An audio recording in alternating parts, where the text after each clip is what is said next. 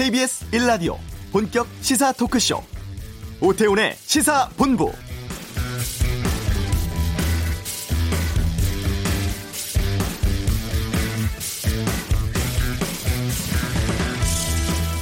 이승한 멕시코도 세계 1위 독일도 유럽 예선에서 이탈리아를 꺾고 올라온 스웨덴도 그리고 2패를 기록 중인 대한민국도 모두가 마지막 게임에 따라 순위가 결정되는 어느 나라도 16강 탈락과 진출을 장담하지 못하는 월드컵 F조입니다.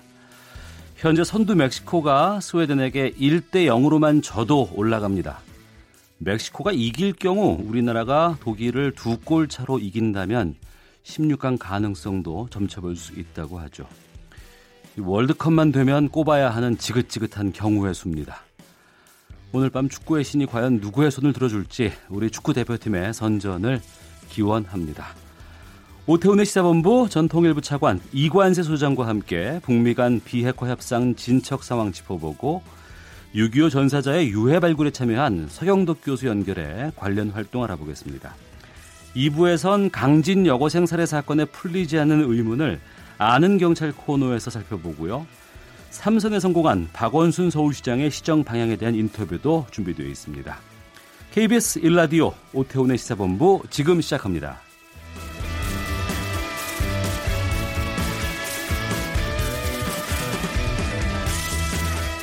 네, 이 시각 가장 핫하고 중요한 뉴스를 정리합니다. 김기화 기자의 방금 뉴스 KBS 보도국 김기화 기자 나오셨습니다. 어서 오십시오. 안녕하세요. 어떤 소식부터 갑니까? 네, 일단 이 사법권 남용 의혹 관련해서 검찰이 요구한 자료를 법원이 일부만 넘겼다는 소식은 어제 다 들으셨을 텐데요. 네. 이 법원이 핵심 증거인 양승태 전 대법원장 그리고 박병대 전 어, 법원 행정처장의 컴퓨터 하드디스크는 음. 영구 삭제가 됐다면서 제출하지 않았습니다. 그럼 뭘 제출한 거예요? 네, 대법원이 검찰에 제출한 자료는요, 지난 5월에 이미 뭐 특별조사단이 있었잖아요.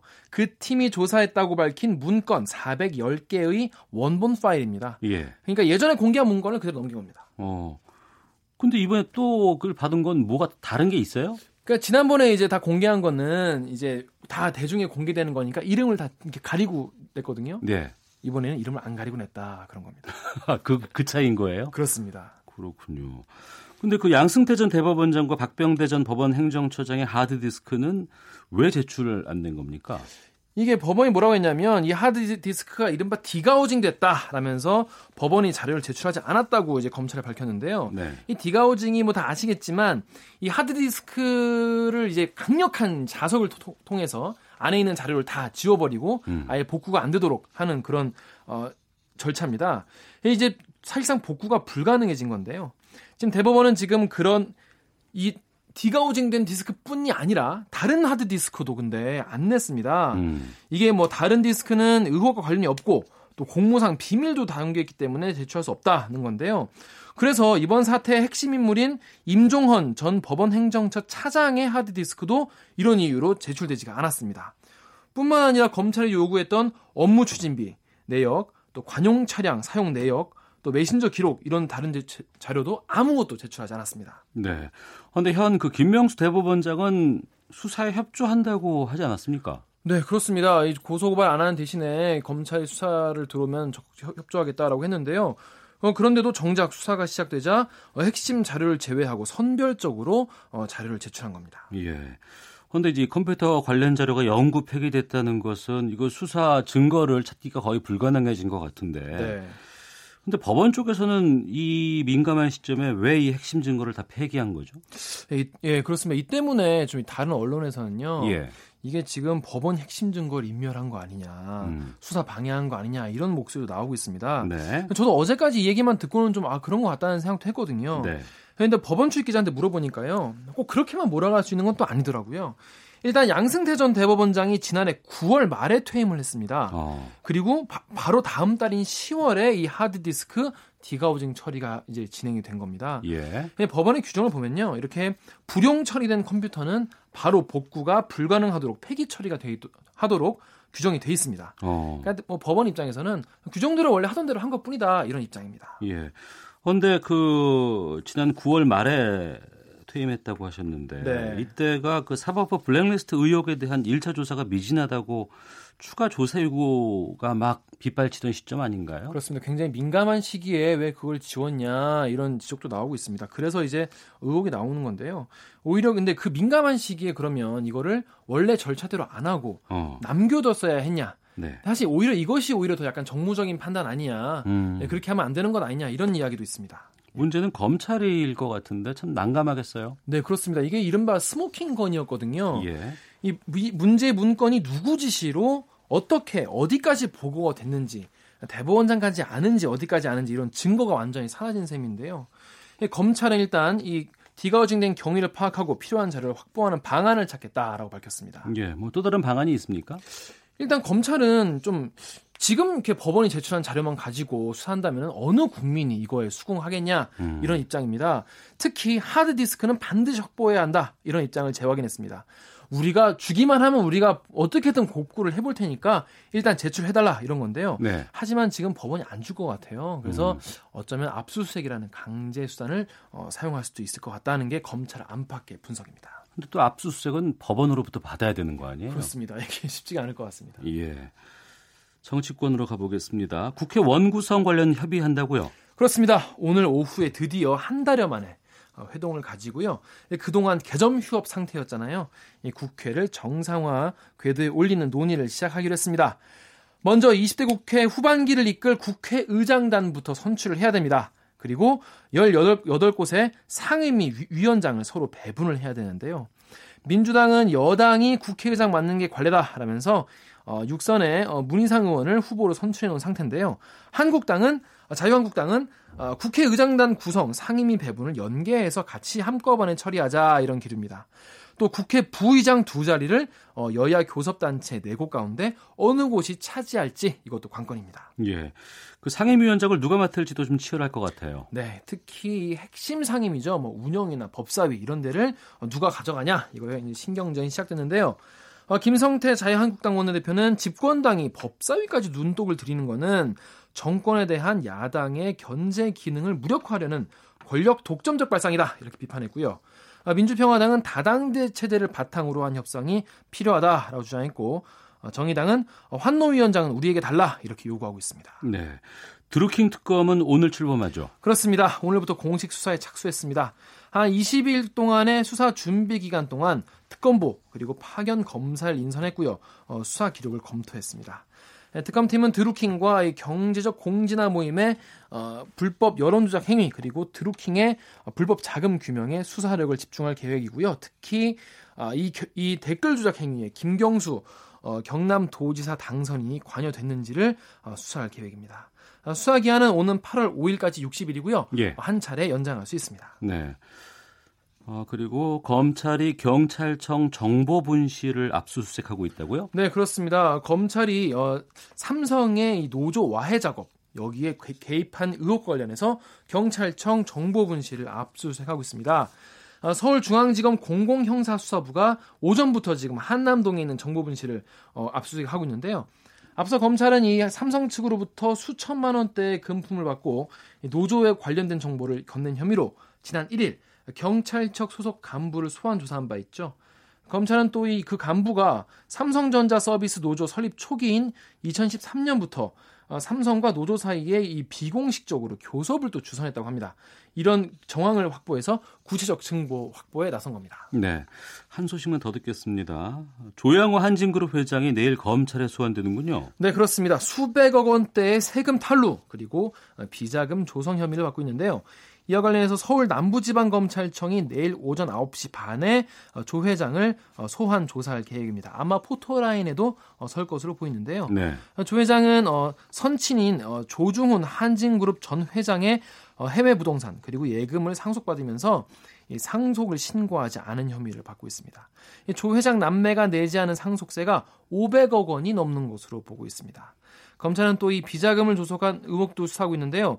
이른바 일감 몰아주기 그리고 무역 중개업체로부터 이 통행세를 받아가지고 가로채는 수법으로 회사에 손해를 끼치고 어, 회사 돈을 빼돌린 것으로 검찰은 의심하고 있습니다. 이렇게 횡령 배임 액수가 200억 원이 넘는데요. 어, 오늘 어, 차검 티타임 때 나온 얘기로는 이렇게 수사해온 게 벌써 2016년부터 검찰이 수사를 해왔다고 하네요. 네. 그래서 아마 관련 증거를 많이 확보한 것으로 보입니다. 알겠습니다. 방금 뉴스 김기화 기자와 함께했습니다. 고맙습니다. 고맙습니다. 아, 이 시각 교통 상황 듣고 오겠습니다. 교통정보센터의 김미영 리포터입니다. 네, 교통정보입니다. 점심시간 대체로 도로는 여유로운 편입니다. 서해안고속도로 목포 방면 작업 구간에서 정체되고 있는데요. 서평택 부근 3차로 받고 작업하고 있어서 서평택 분기점부터 4km 구간에서 밀리고 있습니다. 경부고속도로는 부산 쪽으로 한남과 서초 그리고 신갈 분기점에서 수원 사이로 정체되고 있고요. 반대 서울 쪽은 양재 부근에서 반포 사이, 서울 시내 구간에서만 잠깐 더디게 지나고 있습니다. 제2경인고속도로 위로 이로운 안양 쪽으로 인천 시점부터 남동 부근까지 6km 구간에서 정체고요. 서울 외곽순환고속도로는 일산에서 판교 방면 서운 분기점에서 송내 사이 6km 구간 지나기가 가장 답답한 모습입니다. 서울 시내는 강병북로 일산 쪽으로 한남대교와 동호대교 사이 4차로에서 작업이 시작되면서 성수대교부터 이촌동 쪽으로 속도 떨어지고 있는 모습이고요. 건너 올림픽대로는 양방면 모두 반포와 영동대교 사이로 정체되고 있습니다. 그리고 한강다리 중에서 동호대교 강 남쪽으로 동호대교 북단에서 남단 사이 1차로에 고장차 소식이 있으니까요. 잘 살펴 지나시기 바랍니다. KBS 교통정보센터였습니다.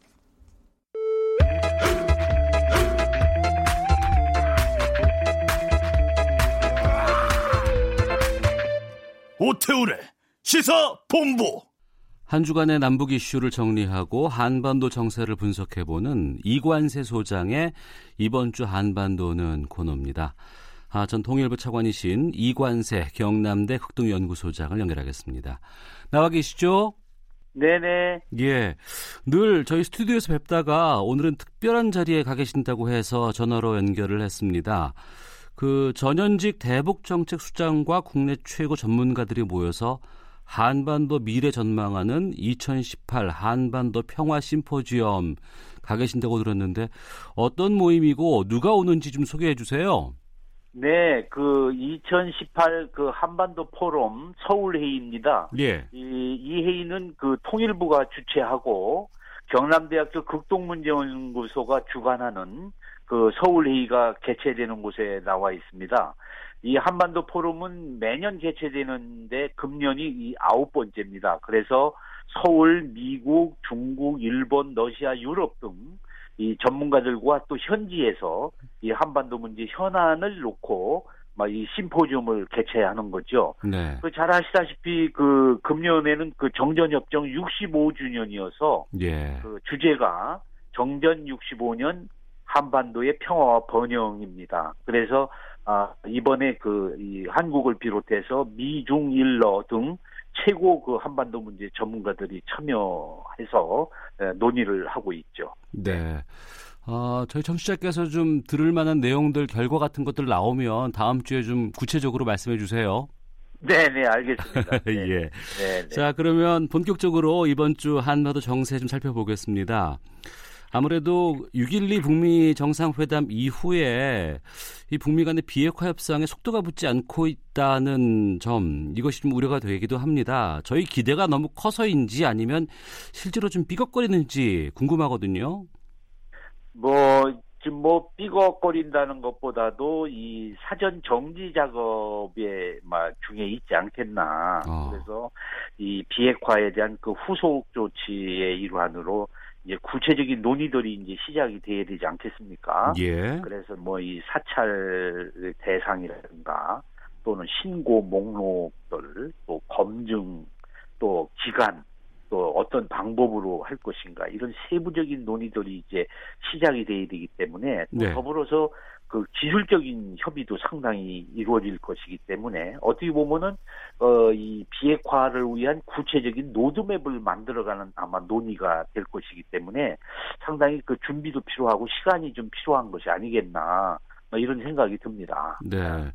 그 고위급 후속 협상 자리가 아직 안 만들어지고 있어요. 마이크 폼페이오 미 국무장관을 상대할 북한 관리가 누구인지도 지금 알려지지 않고 있는 상황인데.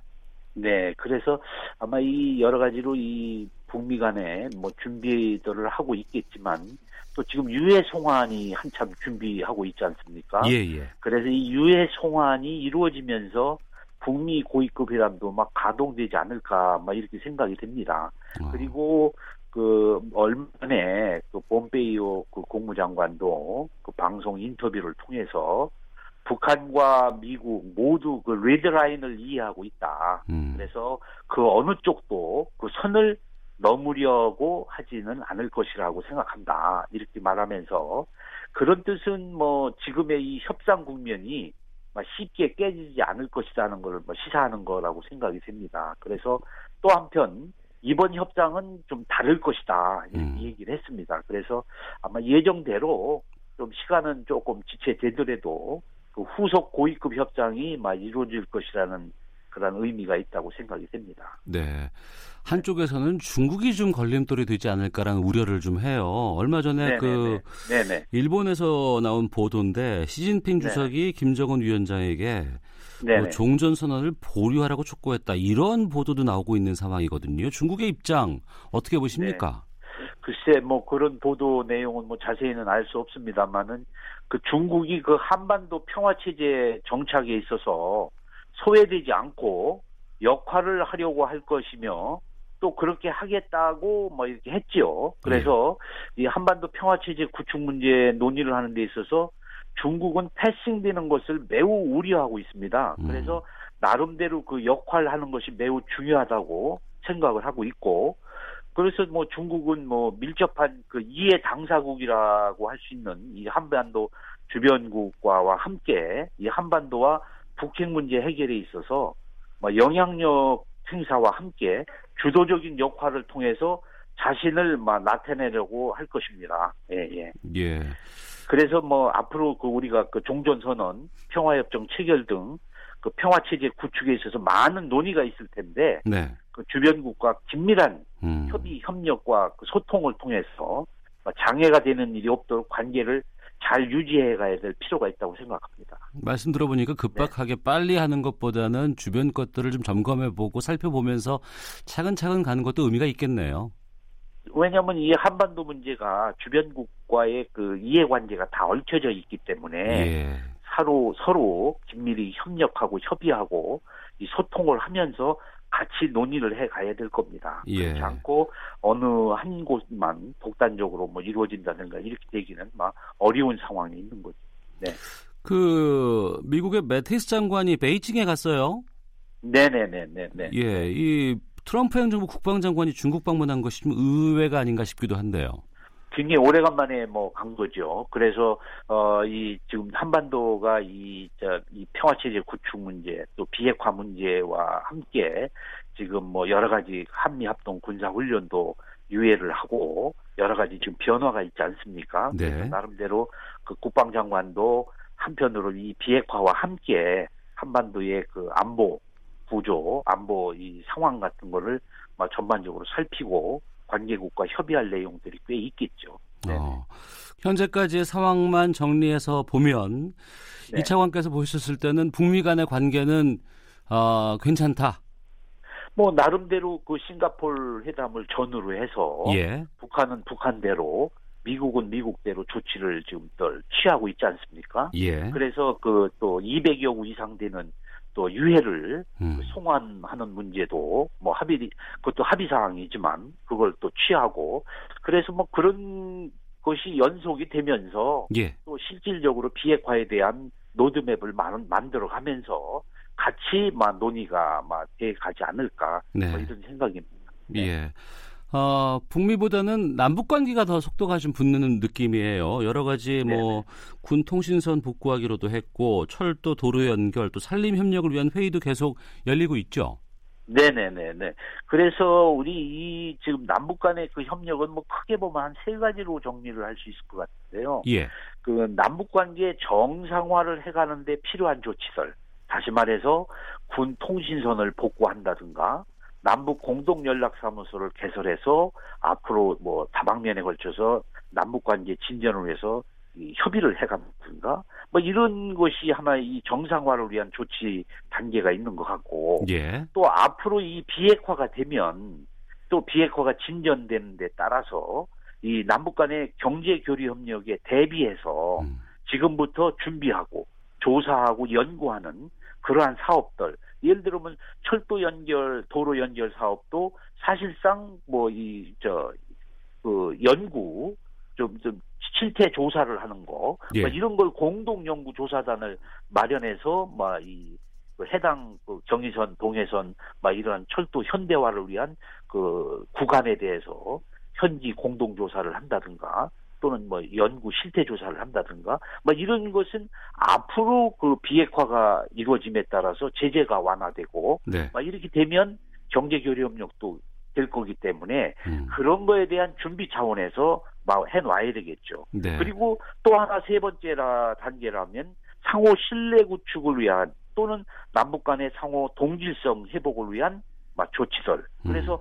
사회 문화 교육 뭐 체육 등의 교류 등이 실시되고 있는 거죠. 그리고 이상가족 상봉을 한다든가 인도적 차원에서 또는 아시안 게임의 단일팀을 구성해서 나간다든가 또 7월 달에 남북 농구 대회를 뭐 개최한다든가 그리고 뭐 이런 것들의 그 사회 문화 교류 뭐 이러한 그 상호 신뢰를 구축해가고 분위기를 조성하고 동질성을 회복하는 뭐 그러한 조치설. 그래서 남북 관계 정상화를 해가는데 필요한 조치설. 네. 그리고 앞으로 이 비핵화가 진전됨에 따라서 제재가 완화되고 해제됨으로써 경제 교류 협력이 활성화될 것을 대비해서 지금부터 준비하는 그런 사업들을 추진하는 거. 그리고 평상시에도 했듯이 상호 신뢰 구축 그리고 이 분위기 조성을 위한 사회 문화 체육 교류 등을 실시하는 이렇게 크게 세 단계로 나눠서 네. 남북 관계는 이루어지고 있는 것 같습니다. 요것만 좀 짚어주세요. 그 네. 트럼프 대통령이 대북 제재 1년 연장하기로 했거든요. 네네. 근데 지금 말씀해 주신 것처럼 지금 뭐 여러 철도라든가 도로 연결이라든가 가스관 같은 것 개설하는 것은 연구 실태 조사 차원이라고는 얘기하셨습니다만 네. 대북 제재 풀려야 이게 정상화하고 시행할 수 있는 작업들인데 이번에 네 그걸 연장한 조치는 어떤 것을 함의하고 있을까요? 네, 뭐 싱가포르 회담에서 분명히 트럼프 대통령이 그렇게 어, 지적을 했습니다만은 아직까지 남 저 이 비핵화에 대해서 합의는 했지만 네. 그 이행 조치로 구체적으로 진입이 안 됐기 때문에 음. 북측에서 과연 비핵화를 위해서 단계적으로 어떻게 이행을 하가는 것을 봐가면서 거기에 상응해서 체제 안전 보장도 하겠지만 제재를 완화하고 또는 제재를 해제하고 이것을 취해 가야 되겠다. 근데 이제 기한이 됐기 때문에 네. 아직은 그 단계에 돌입을 안 했으니까 음. 우선 1년을 연장해 놓고 네. 또이 비핵화에 대해서 진전이 없다면 또 연장을 하겠죠. 예. 그러나 비핵화에 대해서 상당한 진전을 가져오고 새로운 변화가 온다면은 그 1년 연장이 단축해서 완화하고 부분적으로 완화하고 또 해제도 할 수 있는 그러한 서로 상응한 조치들로 막 이렇게 이루어져 갈 겁니다. 예, 알겠습니다. 네. 어, 네. 심포지엄 잘 개최하시고요. 어, 다음 주에는 네네. 스튜디오에서 뵙겠습니다. 고맙습니다. 예, 네. 이관세 소장의 이번 주 한반도는 전통일보 차관 이관세 경남대 흑동연구소장과 함께 말씀 나눴습니다. 이어서 헤드라인 뉴스 듣고 오겠습니다.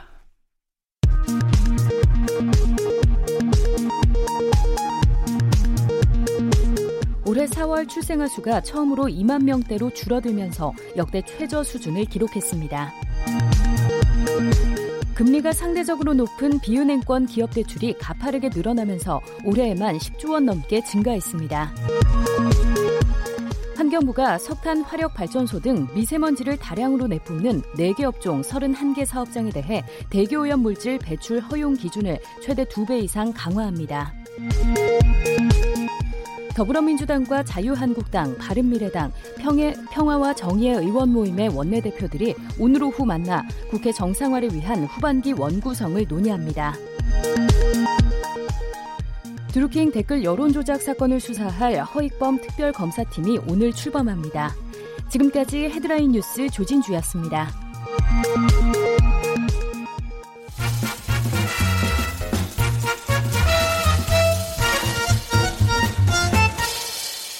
오태훈의 시사본부. 한국전쟁 68주년을 맞이한 그제 6월 25일 한여름 같은 더위 속에서도 6.25 전사자 유해 발굴을 위한 노력들이 계속되고 있다고 합니다.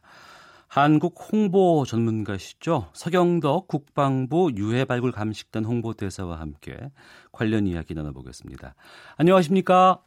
예, 안녕하세요. 예, 서경덕 송시현대 교수입니다. 예, 반갑습니다. 예, 먼저 반갑습니다. 그 SNS 통해서 비판하신 내용을 제가 봤어요. 월드컵 때 일본 세네갈전이었나요? 그 예, 예, 맞습니다. 일본 응원단이 그 우길기, 전범기 들고 응원하는 것 비판하셨는데 예. 이때 국제축구연맹에 이거 조치 취해달라고 항의할 계획이라고 들었는데 이거 어떻게 진행되고 있는지 좀 말씀해 주세요. 예, 맞습니다. 이 전범기 문제가 월드컵 개막 전부터 큰 논란이 됐었습니다. 네. 특히 이제 이 피파의 공식 인스타그램 속 영상에서요. 전범기 응원 사진이 올라와 큰 논란이 됐는데 즉각 저희 연구팀에서 피파 측에 항의 메일을 보내서 예. 9시간 만에 수정을 하게 됐습니다. 어. 예, 또 이제 이런 일들이 계속 벌어지다 보니까 월드컵 개막식 전날 저희가 그 전범기 응원 퇴치 영상도 유튜브와 SNS 계정을 통해 전 세계 축구 팬들에게 널리 알렸었는데요. 예. 이런 홍보에도 불구하고 또 이 전범기 응원이 등장하게 된 것입니다. 그래서 이번에도 넘어갈 수 없다라는 판단하에 피파 측에 강력한 조치를 취할 어, 연락을 지금 준비 중에 있고요. 예. 특히 이런 이 이번에 항의를 하면서 어. 지난해 굉장히 좋은 예 사례가 하나 있었습니다. 이 아시아 챔피언스 리그에서 이제 일본 축구 팬들이 예. 그때 당시 우리나라의 이제 수원 삼성과 그다음에 일본의 가와사키 팀이 이제 경기를 하던 중에 일본 관중석에서 또 전범기가 등장했었거든요. 어. 근데 이제 그때 아시아 축구 연맹에서 그 해당 구단 측에 어 약 1만 5천 달러의 벌금을 예, 부과했고요. 예. 한 경기 무관중 징계를 내렸었습니다. 음. 그래서 어떤 이런 사례들을 가지고 이번에 다시금 어, 등장한 전범기 응원에 대해서 피파 측에 올바른 조치를 취해달라고 할 예정입니다. 예, 일본 쪽에서 반성하고 사과에도 모자를 파는 지금 이렇게 들고 나와서 응원한다는 게 참 답답한데 일본 쪽에서는 지금 반응이 나오고 있어요? 예, 일본 측에서는 어제자 이 도쿄 스포츠를 통해 가지고요. 어, 이런 전범기 사냥, 무슨 뭐 한국에서만 통하는 전범기 개념이다. 어떻게 보면 정말 어이없는 기사를 계속 내보내고 있는 중입니다. 네. 그래서 이제 어떻게 보면 저의 어떤 이런 활동들을 통해, 통해서 음. 뭐 피파에 그뭐 즉각 항의를 할 거다. 그러면서 왜 없던 말 그대로 적반하장이라는 거죠. 네. 한국만 이 전범기 트집을 잡고 전범국은 존재하지 않는다. 그런 기사도 지금 올라오고 있는 게 가장 큰 문제라고 생각이 듭니다. 예. 계속 좀 노력 좀 부탁드리겠고요. 예. 본격적인 그 유해 발굴 작업에 대해서 좀 말씀을 나눠보겠습니다. 어, 지난 월요일에 강원도 다녀오셨고 타임머신 예. 1950 행사에 참여하셨다고 들었는데 어떤 행사였는지 좀 소개해 주세요. 어, 매년 저희가 6월 25일 이 6.25 때쯤을 기점으로 해서요. 어, 제 SNS를 통해서 많은 시민들을 모집하게 됩니다. 네. 그래서 그 6.25 전사자 유해 발굴 현장을 직접 방문하는 행사를 저희가 기획 추진하게 됐는데요. 네. 특히 이제 참여하신 많은 시민분들이 자신의 SNS와 블로그에 많은 글들을 올려 오히려 더 많은 홍보를 지금까지 해주셨습니다. 음. 그래서 특히 올해는 이제 래퍼 라이머 씨와 그다음 방송인 안현모 부부가 함께 동참해가지고요. 뭐 헌화라든지 또 이런 각종 행사를 함께 진행함으로써 더 큰 이슈가 예, 된 것 같습니다. 예. 현장에 가셔서 유해를 뭐 찾았다거나 뭐 이런 작업들도 직접 경험을 하셨습니까? 아, 예, 맞습니다. 이제 일단은 기본적으로 현장에 직접 어 가면 가게 되면요. 예. 어 유해가 일단은 발굴된 지역을 저희가 선정해서 가게 되는 겁니다. 예. 그래서 어떤 과정을 통해서 발굴이 되는지를 음. 우리 일반 시민들에게 어 직접적으로 소개를 함으로써 뭐 나라 사랑에 대한 어떤 애국심을 네. 고취시킬 수 있는 그런 행사들을 계속 마련하고 있는 중입니다. 예. 다녀오신 분들 뭐라고 하세요?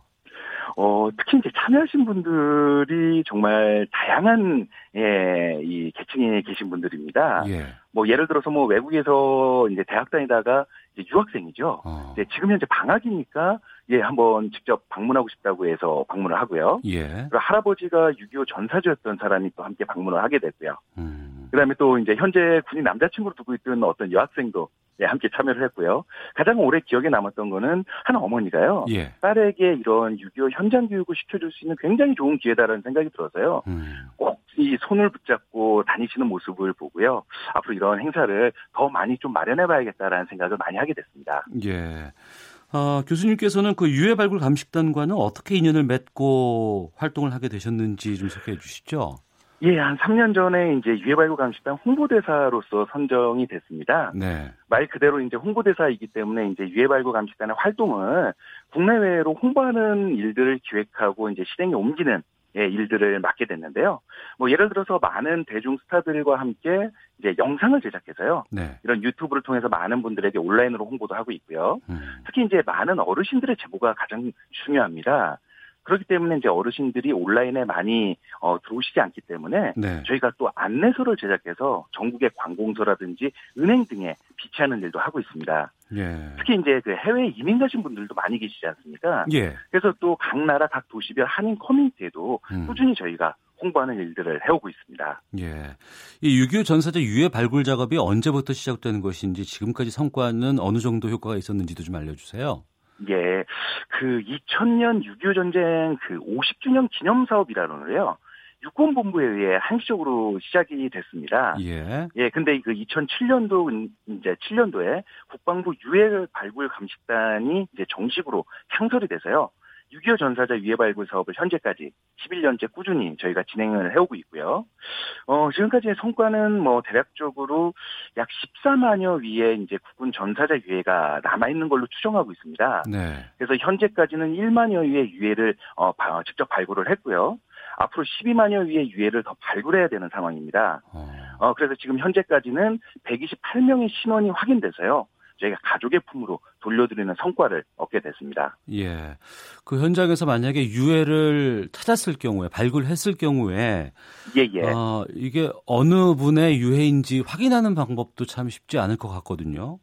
예, 맞습니다. 그 유해를 발굴하게 된다면은 이제 뭐 인식표라든지 어떤 소지품을 통해 확인이 가능하지만요. 예. 이 남겨진 경우가 극히 드뭅니다. 어. 그래서 이제 DNA 분석을 통해서 신원을 확인하게 되는데요. 이 유엔에서 그 이 유해에서 DNA를 추출하고는 어떤 이 미리 이제 확보 이 전사자 유족의 DNA와 비교해서 신원을 하는 게 가장 중요합니다. 예. 그런데 이제 세대가 계속 거듭될수록 신원 확인이 이제 줄어들기 때문에요. 음. 전사자의 이제 직계 가족이 살아계시는 동안 많은 유전자 시료를 채취하는 것이 가장 중요하다고 볼 수 있습니다. 아, 그러니까 어, 네, 그 아버지나 할아버지께서 6.25 참전 용사이신 그 분들은 직접 예, 예. 내 DNA를 좀 제공하거나 이런 작업들이 좀 필요하겠군요. 예, 뭐 가장 중요한 일들이고요. 예. 이제 유전자 시료 채취는 이제 검사제 이제 구강세포를 이제 면봉으로 이렇게 문지는 아주 간단한 방법이거든요. 어. 그래서 가까운 보건소나 아니면 군 병원 등을 방문해서 누구나 참여하실 수 있고요. 예. 그러니까 유해 발굴 감식단으로 직접 전화를 주시면 직접 시료 채취를 할 수 있는 키트를 저희가 보내드리고 있습니다. 예. 특히 이제 이 전사제 유해를 찾지 못한 어 친외가 8촌까지 참여가 가능하고요. 예. 한 번 등록된 후에는 향후 발굴되는 그 유해가 지속적으로 매년 이제 결과를 보고 드리게 됩니다. 음. 그럼 그렇게 해서 이제 수습된 유해는 가족들에게 다 인계되고 또 국립현충원에 안장도 될 수 있습니까? 예, 맞습니다. 그 수습된 유해는 이제 신원 확인 절차를 확인한 후에요. 예. 가족에게 예, 당연히 인계하고요. 음. 국립현충원에 안장까지 됩니다. 근데 이제 신원이 확인되지 않은 이제 유해들은요. 네. 국방부 유해발 유해발굴 감식단 내부 안치 시설인 국선제 보관을 지금 하고 있는 중입니다. 네. 아직도 12만 4천여 유해가 지금 어, 찾지 못하고 있다고 하셨는데 좀 예, 많은 예. 분들께서 그런 유전자 검사에 좀 동의도 해주시고 적극적으로 좀 시료 채취에 도움을 좀 주셨으면 좋겠다 싶은데요. 예예. 예. 국민들의 좀 적극적인 동참을 좀 유도하고 홍보하려면 좀 어떻게 하는 게 좋을까요? 뭐 직접적으로 저희가 각 지역을 방문하는 이 프로젝트도 많이 하고 있고요. 예. 특히 이제 현장에서 유전자 시료를 채취하는 행사를 꾸준히 펼치고 있습니다. 또한 이제 대국민 이제 홍보를 위해서 어 대학생들의 어떤 서포터즈 활동이라든지 뭐 앞 전에도 말씀드렸지만 유해 발굴 현장 견학 프로그램도 계속 추진을 하고 있고요. 예. 특히 이제 뭐 현충일이라든지 이런 6월 어 6월에 이제 호국 보훈의 달을 맞아서 다양한 행사를 통해서 예 대국민 홍보 캠페인을 계속 진행 중에 있습니다. 네. 그 지난 현충일 추념식 추념사에서 문재인 대통령이 예, 예. 남북 관계가 개선되면 비무장지대 유해 발굴을 우선 추진하겠다. 한국 전쟁에서 전사한 군인과 경찰의 유해 발굴도 마지막 한 분까지 계속해 나갈 것이다. 이렇게 말씀을 하셨습니다. 이 유해 발굴 사업의 중요성이라든가 이런 것들을 강조하신 것으로 보여지는데 이 유해 발굴 작업 사업 어떻게 전망하세요? 어, 이제 남북 관계가 개선되면 비무장지대 유해 발굴을 우선 추진하겠다는 문 대통령의 말씀에 저도 깊이 공감을 하고 있고요. 예. 특히 이제 남북한 병사들이 함께 어, 비무장지대에서 유해 발굴한다면 남북 관계에도 굉장히 큰 도움이 될 것이라고 생각이 듭니다. 네. 특히 이제 다른 나라 이 참전 용사들의 유해 발굴까지 함께 진행할 수 있는지라 아. 세계적으로도 굉장히 뜻깊은 일이 될 수 있을 것이라고 예, 저 자신도 예, 그렇게 생각하고 있습니다. 예. 이번 그 북미 정상회담 간의 그 협정 중에는 그 북미 간의 유해 송환 절차가 언급돼 있습니다. 그리고 현재 그 송환 절차가 지금 진행 중이라고 들었는데요. 예. 아무래도 북쪽에 있는 우리 그 참전 용사들의 유해도 송환이 돼야 되지 않을까 싶거든요. 이런 작업들은 언제나 이루어질까 기대하시는 분들도 많이 계신데 어떻게 보고 예, 예. 계세요? 아, 지금 뭐 정부 측에서 함께 이제 그런 협의를 진행 중이라고 저도 알고 있고요. 예. 예, 자세한 사항은 저희가 아직 들은 바는 없기 때문에요. 네. 앞으로 빠른 시일 내에 그런 일들이 잘 추진돼서 우리 국군들의 어떤 유해가 음. 빨리 가족의 품으로 돌아오기를 바랄 뿐입니다. 예. 앞서서 이제 많은 국민들께서 동참해 주셨으면 좋겠다고 말씀하셨어요. 예, 예. 근데 구체적으로 어떻게 동참을 할 수 있을지에 대한 궁금증도 있거든요. 어떻게 하는 예, 게 예. 좋은지 좀 설명해 주세요. 아, 가장 빠른 거는요. 1577-5625입니다. 네. 이 제보 전화를 통해서 많은 분들이 참여해 주시면 되고요. 예. 특히 제가 방금 전에도 이제 언급을 했지만 어 뭐 DNA 채취다 이러면 굉장히 이제 어려운 절차라고 생각하시는데요. 예. 간단한 이제 면봉으로만 문지르면 음. 채취가 가능하기 때문에 네. 어, 자신들뿐만 아니라 주변에 이런 유교에 참전하셨던 뭐 할아버지라든지 어떤 그런 분들이 계셨다는 얘기를 들었던 젊은 층들이라면 예. 빨리 예, 이 늦추지 말고 연락을 주셔가지고 유전자 채취에 동참해 주시길 바라겠습니다. 예. 그리고 그 어제 26일 백범 김구 서거일을 맞아서 대한민국 역사 실검 프로젝트도 시작하신다면서요? 예, 맞습니다. 그 대한민국 역사 실검 프로젝트는요. 이제 대한민국이 이제 역사적인 날에 맞춰서 이제 그날의 정확한 이제 한국사 지식을 이제 이 네티즌들에게 어, 어 이해하기 쉽게 이제, 이제 카드 뉴스라고 하죠. 아, 예. 그걸 이제 제작해서 SNS상에 널리 퍼뜨리는 이 역사 교육 캠페인인데요. 알겠습니다. 예, 예, 예. 여기까지 듣도록 하겠습니다. 오늘 말씀 고맙습니다. 예, 감사합니다. 예, 서경덕 성신여대 교수와 함께 말씀을 나눠봤습니다. 오태훈의 시사본부 1부 순서는 여기서 마치겠습니다. 잠시 후 2부 아는 경찰 코너에서 그 강진 여고생 사건의 수사 과정 좀 살펴보는 시간 갖겠고요. 어, 그리고 박원순 서울시장 인터뷰도 준비되어 있습니다. 멀리 가지 마시고 뉴스 들으시고 잠시 후 2부에서 뵙겠습니다.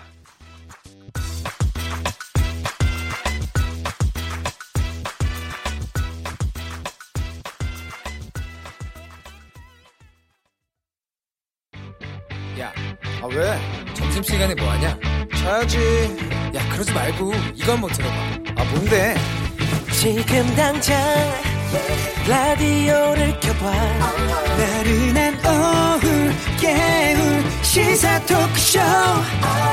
모두가 즐길 수 있고 함께하는 시간.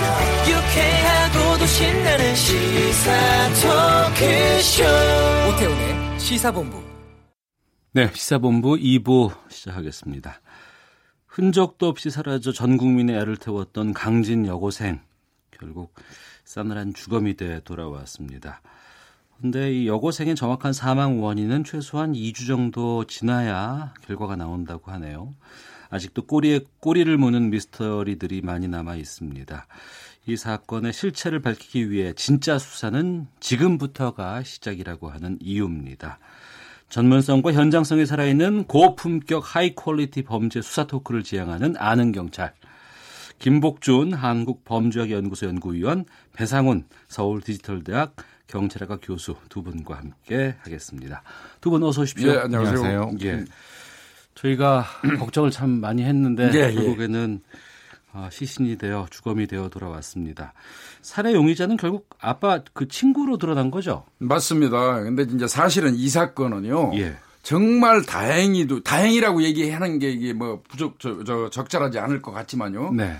이 여학생이 만약에 이 실종되기 직전에 자신의 친구에게 SNS를 보내지 않았다면 예. 예. 아르바이트를 아저씨가 해준다, 아저씨 만나러 간다, 뭐 이런 등등의 이야기를 하지 않았다면 네. 이 사건은 애초부터 아저씨, 즉 아버지의 친구는 용의자로 그 아마 그 선정도 되지 않았을 거고요. 아. 이 사건은 거의 아마 그냥 어, 단순한 실종 사건으로 묻혀져 가지고 여전히 참는 데 주력하다가 종결됐을 가능성이 많은 그런 사건입니다. 이거는 예. 그래서 정말 그 저 천재 이루의 어떤 기회라고 그럴까 그 SNS가 갔기 때문에 예, 예. 예, 이 사건의 용의자가 일단은 특정이 됐고요. 어. 그러다 보니까 그 사람 휴대폰도 뒤지게 되고 어, 차의 동선도 따지고 CCTV도 분석하고 결국 그 피해 학생의 어머니가 집으로 가니까 음. 어, 본인이 이제 스스로 가서 자살을 하고 뭐 이런 결과까지 왔지 않습니까? 예. 어제 발견된 그 이 이 용의자의 차량에서 발견된 그 여학생의 DNA가 묻은 음. 낫 같은 것도 결국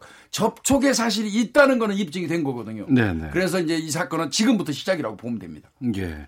그런데 그 피해 학생인 그 이 여고생의 시 씨는 찾았는데 지금 뭐 사망 원인, 뭐 사인 규명 같은 것들은 제대로 좀 이루어지지 않고 있다고 음. 하는데 왜 이런 거죠? 그러니까 상당히 부패가 많이 진행이 된 상태고 예. 우리가 보통 이제 사인을 규명하기 위해서는 뭐 둔기나 흉기나 질식 같은 주요한 것 그리고 독, 독극물 이 세 네 가지가 주요한 거로 볼 수 있는데 그러면 어떤 둥기라고 하면 골절상이 있을 것이고 흉기라고 하면 할창 같은 게뭐 벌어진 상처 같은 게 있을 것이고 질식 같은 경우는 어디가 눌리거나 뭐 그런 뭐 피하의 어떤 멍자고 이런 것이 있어야 되는데 네. 부패가 많이 진행되는 과정에서는 그자 그걸 확인하기가 어렵기 때문에 음. 1차 사인은 불명이라고 일단은 국가에서 하고 있고 이제 2차 정밀 감식을 지금 이제 부검을 통한 것을 하고 있는 상태입니다. 그러니까 지금은 사인 불명입니다. 지금은 예. 현재까지는. 음. 그 일반인들이 생각하기에는 범인이 특정됐고 네. 또 물론 이제 그 본인 스스로가 용의자가 자살을 한 상황입니다 지금 시신을 찾았으니까 이 사건은 거의 끝난 것이다라고 생각하기 쉬운데 이제부터가 수사 시작이라고 두 분께서는 예, 말씀하시는 예. 거거든요. 이게 그 이유를 좀 말씀해 주세요. 범인이 특정됐다고 우리가 말할 수는 없어요. 아, 현재까지도 그런가요? 이 사람은 피의자가 아니고 용의자입니다. 사망했지만 그 아버지의 그러냐면, 친구라고 예, 예. 하는 예. 왜 그러냐면 현재까지 아직 살해 동기가 안 나왔어요. 살인 사건에서 사람을 살해한 동기가 없는 살인 사건은 없거든요. 어. 살해의 동기도 안 나왔고 그 다음에 어, 용의자가 직접적으로 그 여학생을 살해했다는 직접적인 증거를 지금 어, 확보하지는 못한 상태고요. 예. 지금까지 우리가 계속 이야기하고 있는 것들은 전부 다 정황 증거에 불과합니다. 어. 연관성과 관련된. 예. 네, 기본 그래서 시작이죠. 기본적으로 유일한 것은 아까 교수님 말씀하신 것처럼 접촉의 증거만 있습니다. 근데 네. 그 접촉의 증거가 실제로 살해의 수단이라고는 볼수 없고 그 접촉의 증거라고 하는 건 나에서 예, 예, 예. 발견된 예, DNA. 예, 그게 이제 만약에 혈흔이거나 예. 그랬다고 하면 좀 더 가능성이 높지만은 음. 이거는 뭐 이른바 좀 땀이라든가 아니면 그 외의 체액 부분이기 때문에 그것만 가지고 이 사람이 이 사람을 죽였다? 이건 뭐 확정할 수가 없는 거고 어. 그것도 이제 만약에 그런 낫인데 낫의 어떤 날이 아니라 네. 그렇다고 하면 이거는 일단 뭐 다른 가능성도 충분히 있기 때문에 연관은 돼 있지만 음. 수단과 동기를 찾기는 어렵다. 네. 거기가 지금 상태입니다. 그러면 현장 출신이시니까 네네. 좀 여쭤보면은 이 사건에 어떤 의문점들이 보이는 거예요? 음, 일단은 이제 조금 전에 말씀드린 것처럼 살해 방법, 살해의 동기가 지금 확정적으로 나오지 않았고요. 네. 모든 게 정황 증거에 의해서 어 이제 막연히 용의자가 이 접촉을 했고 살해를 했을 개연성은 그 농후하다고 보는 거거든요. 네. 그 중에서 이제 하나만 그 제대로 나온다 그러면 아, 이 사람이 이제 살해한 걸로 이저 예, 우리가 확정을 할 수 있겠는데 아까 그 배 교수님 말씀하신 것처럼 2차 정밀 부검을 좀 기대할 수밖에 없어요. 예. 예. 사실상 현장에 있을 때 사체가 많이 부패가 진행되면 1차 검사로는 그 사인을 규명하기가 어렵습니다. 1차 검사라고 하는 건 유관 검사라든가 예, 뭐 이런 예, 거 말하는 유관 검사하고 간이 검사라고 얘기하죠. 예. 근데 이제 2차 정밀 부검에 들어가게 되면 어, 비록 그이 부패한 사체라고 하더라도 뭐 이를 테면 뭐 액살이라고 그러면 이제 손으로 목을 졸는 경우를 말하는데요. 음. 그런 경우에 이제 그 목 뒤에 있는 근육간의 출혈 현상 같은 것도 발견이 되고요. 예. 뭐 여러 가지 이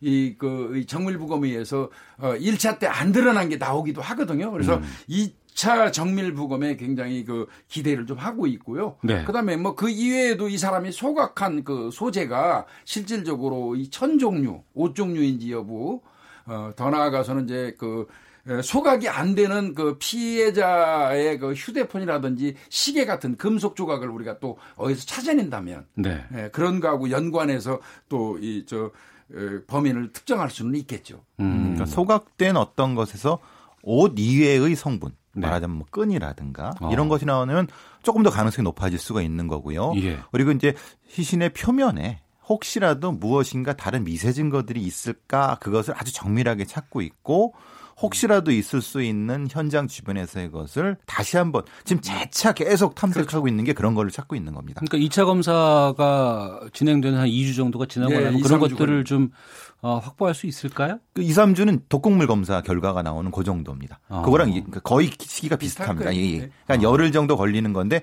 만약에 독이라든가 예를 들면 뭐 마취제라든가 수면제를 써서 무력화시켰다라고 하면은 이건 명백한 의도가 되고 그렇죠. 그것을 이 용의자가 만약에 구입을 했다. 예. 이건 뭐 이건 이건 흔히 말하는 딱 어. 맞춰지는 어. 부분인데 거기까지 갈지는 모르겠어요. 어쨌든 확실한 건 그쪽으로 가야 되는 겁니다. 예, 시신이 나오기 전에 지난주에 저희가 두 분과 예. 말씀을 나누다가 이제 끝나고 나서 사담으로 이제 말씀 예, 예, 예. 나눌 때 어, 드론보다는 경찰관을 많이 투입, 아, 경찰견을 많이 투입해야 된다고 말씀하셨는데 예. 이번에 발견도 경찰견이 했다면서요? 맞습니다. 뭐 채취견이라고 얘기하는 데 있어요. 일반적으로 그냥 탐지견이라고 탐지견. 어. 근데 이제 채취견이라고 했는데 우리나라 그 각 지방 경찰청의 채취견이 아마 1973년도에 도입돼 가지고요. 예. 한 20여 마리 정도 아마 그 있는 걸로 알고 있는데 요번에 그 이제 여학생 그 예, 발견을 한 그 채취견 그 나로입니다. 이름이 나로. 예. 예, 나로 같은 경우는 2015년도에 그 북한산에서 성완종 전 정남 경남 기업 그 회장 예. 어, 사체를 발견했던 아그 어, 개예요? 그 개이기도 합니다. 예. 어. 이거 좀 전문적으로 키울 때 이런 그 어떤 훈련을 시키나 보죠? 아주 전문적이죠. 어. 우리가 말하자면 탐지견 자체는 이제 우리가 폭발물 탐지견도 있고 마약, 마약. 탐지견도 음. 있고 여러 가지인데 그건 매우 특별한 그것만을 이서 훈련을 시키는데 이런 탐지견을 그 선발할 때는 다른 것보다는 충성심 어. 그리고 다른 것에 유혹되지 않는 거. 왜냐하면 지금 채취견은 뭐냐면은 시체 냄새, 사람 냄새를 찾아야 되는 거거든요. 예, 예. 근데 생각해 보시면 사람 냄새라는 게 굉장히 그 여러 가지가 있지 않습니까? 그렇죠. 어, 그렇죠. 시체 예. 냄새도 있을 수 있고 향수 냄새도 있을 수 있고 매우 뭐 복잡한 냄새. 그러니까 이 채취견은 굉장히 어떻게 보면 훈련을 더 많이 받고 더 고도의 능력이 있는 그런 탐지견이라고 볼 수 있는 거죠. 네. 그리고 이제 이런 뭐 언론에서 나온 여러 가지 음. 것들에 대해서 좀 여쭤보고 싶은 게 네. 있는데요. 이 시신이 산 정상 근처에서 발견됐다고 네, 했거든요. 네, 네. 근데 또그 용의자와 이 여고생과는 뭐 몸 크기라든가 네. 별로 차이가 나지 않는다고 하는데 음. 살해한 뒤에 이걸 업고선 그 산까지 갈 수 있었을까에 대한 의문점도 참 많이 나와요. 어떻게 보세요? 그거는 불가능합니다. 어, 제가 현직에 있을 때산 예. 정상을 사체를 업고 어, 오르내려 본 적이 많이 있기 때문에 누구보다도 잘합니다. 아 직접 해보셨어요? 네, 그럼요. 제가 현직에 있을 때 예, 겨울에 뭐 동산 사체라든지 이런 경우를 업고 내려와 본 적도 있고요. 어. 그게 왜 업고 내려오냐면요. 예. 둘이 가파른 경사가 있는 산길은 들 것이라는 걸 가지고 두 사람이 이, 이, 그, 들어서 옮길 수가 없어요. 왜 그러냐면 아, 사체가 심해서. 쏠림 현상이 있기 때문에 그건 예. 불가능해요. 그래서 만약에 옮겼다 그러면 한 사람이 업고 옮기는 경우가 되는데 예, 예. 한번 생각해 보십시오. 그 여학생 의 몸무게가 한 70kg 정도 된다고 해요. 네. 그러면 일반적으로 사망했을 때 사체의 상태에서는 곱하기 3 정도 해야 돼요. 거의 200kg 육박할 겁니다. 이 없는 사람의 하중을 받는다. 아 무게 중심을 살아 있을 때는 스스로가 좀 제어를 하지만 이거는 사체는 그 자체로 그냥 돌덩어리 같이 그런 상황이기 때문에 이 사람이 없고 경사 80도에 그 이 산정상 그것도 산길로 250m면 또 이 평지로 계산하면 곱하기 3 해가지고 한 1km 정도 되는 거리입니다. 네. 그 거리를 업고 올라간다는 건 이건 초인이 아니면 불가능해요. 어. 그래서 저는 이 사람이 산 아래서 살해하고 사체를 유기하기 위해서 업고 올라갔다는 건 이건 도저히 상식적으로 불가능하고요. 예. 또뭐 공범이 있어가지고 조금 전에 말씀드린 것처럼 두 사람이 들 것을 들고 간다는 것도 불가능해요. 예. 그 경사에서는 사체 쏠림 현상 때문에 어. 렵습니다 어. 어. 왜 어려우냐면 아니, 가능할 수는 있겠죠. 엄청난 시간을 준다면. 그렇지만 이 사람이 머물렀던 시간이 두 시간에 불과하기 때문에 둘이 산정상으로 옮겼다고 하더라도 그 시간은 너무 짧아요. 그래서 제가 볼 때는 공범은 존재하지 않을 것 같습니다. 예. 배상훈 교수께서도 예, 맞습니다. 예, 왜냐하면 그 너무 험합니다. 이게 뭐 음. 우리가 이 해발이 낮다고 해서 안 험하다는 그렇지 않습니다. 왜냐하면 이그 경사가 심하고 길이 거의 없습니다. 음. 그렇죠. 이, 있다 하더라도 금방 수풀로 사라지기 때문에 그래서 이제 보통 경우는 그런 부분에서는 어렵다고 보고 대신 이제 그럼 어떻게 이동을 했을까라는 부분이기 때문에 그래서 뭐 협박을 해서 뭐 끌고 올라갔다든 가능성 그건 이제 그렇죠. 기본적으로는 이 여학생의 심리 평가를 해야 됩니다. 그러니까 어 조금 저항을 쉽게 할 수 있는 성격인가 아니면은 네. 또 그렇지 않는가 또 용의자의 성격 이걸 두 개 같이 맞춰서 평가를 해보는 결과 가능하다 이렇게 평가가 나올 겁니다. 그러니까 예. 생존 당시의 성격 일반적인 성격들을 분석해 봐서 어떤 이 범행에 대해서 결과를 낼 수도 있습니까? 그럼 이제 말하자면 협박을 당했을 때 바로 이제 뭐 반격해서 이럴 수 있는 성격이 있는 건지 어. 용의자 같은 경우도 좀 과단성 있게 결단 낼 수 있는 건지 아니면 뭐 다른 걸 할 수 있는 이걸 통해서 그 가능성을 하나하나 배제해 나가는 겁니다. 예. 그리고 그 여고생 머리카락이 네.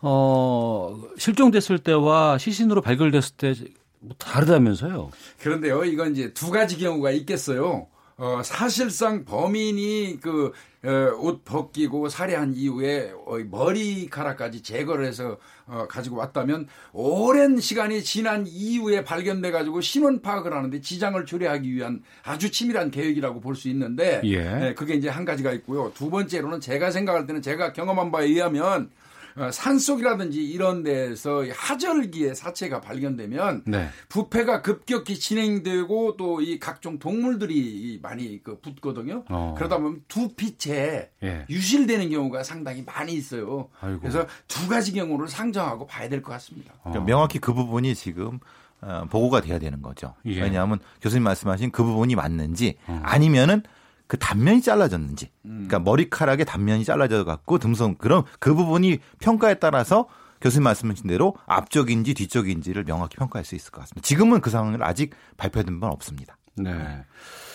거기다가 또 두 분께서 보시기에 확인된 사실과 또 현재 정황으로 봤을 때 이것만큼은 아직 안 풀려 있다. 좀 의문점들 있으실 것 같아요. 어떤 것들 을 말씀하실까요? 어, 일단은 제 판단은 그 살해 동기죠. 동기. 어, 가장 직접적인 살해 동기는 이제 물론 추정은 합니다. 이 여학생을 저는 이제 그 약초를 캐자고 유인한 걸로 저는 그 위험한 알바, 불안하다는 여학생의 알바라는 게 제가 생각할 때는 이 사람이 그 이제 보신탕 집에서 사용하는 열매나 어떤 그 약초를 캐자고 유인한 걸로 보이고요. 네. 그래서 낫을 줘 가지고 실제로 이제 그 약초를 캐러 가는 것처럼 하다가 여학생이 가지고 있는 건 뭐가 있겠습니까? 다른 거 없잖아요. 금품 목적도 아니고 원한이나 치정도 아니고 채권 채무도 아니라면 여학생한테 원하는 거는 성범죄 목적의 어떤 공격을 시도하지 않았을까? 음. 그 과정에서 반항하면서 살해의 결과에 이르지 않았을까? 저는 이제 이렇게 추정을 하고 있거든요. 예. 그래서 어 어차피 이 저 수사를 하는 거는 일단 추리를 해놓고 음. 맞는지 여부를 추려가는 과정이니까요. 예. 예. 그런 식으로 아마 차곡차곡 이, 이, 그, 이, 저, 용의자의 16시간을 이, 그 퍼즐을 맞춘다면 예, 가능하리라고 생각합니다. 네. 네. 배 교수께서는. 기본적으로 이제 용의자의 자살했기 때문에 심리부검을 해야 됩니다. 심리부검을 통해서 어떤 그런 어떤 그 가능성을 충분히 높여놓는다면은 분명히 동기가 나올 수 있을 거고 그 동기와 아까 말씀, 교수님 말씀하신 것처럼 당시 현장 상황이 실제로 그 알바라는 게 뭔가 하는가를 좀 판단해 볼 수 있다고 하면 두 개가 맞춰지면은 음. 동기가 나올 수 있는 거죠. 네. 아, 이게 참 답답하고 좀 네. 그렇습니다. 근데 또 이런 부분들도 좀 저희가 고민을 해봐야 될 것 같아요.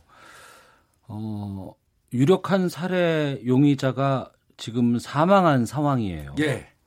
근데 부모로서는 자식도 잃고 음. 또 어, 진짜 막 어, 분노에 차 있는 상황에서 살해 용의자는 지금 목숨을 끊어버려 상황인데 부모가 지금 죄를 물을 대상이 없는 상태라는 게 현재는 그렇죠. 예. 예. 이 사람 용의자가 범인으로 특정되기 전까지는 영원히 용의자일 수밖에 없거든요. 어. 예, 경찰에서 증거를 찾아가지고 이 사람이라고 특정을 한다면 이제 부모의 입장에서 물론 뭐 아이가 사망하고 난 이후에 무슨 보상이 필요 있겠습니까마는 그래도 이제 어 그 이후에는 이 사람을 상대로 해서 뭐 민사 정도까지 예, 따져볼 수는 있을 것 같습니다. 어차피 형사는 할 수 없지 않습니까? 음. 어, 사망했기 때문에 공소권 없으면 처리가 되거든요. 음. 예, 이분이 남긴 유산이 있, 있지 않겠습니까? 예. 그 유산을 대상으로, 그러니까 유산을 받은 사람을 대상으로 음. 형사, 그 민사적으로 어, 생명에 대한 부분을 고소를 제기할 수 있는 거죠. 예.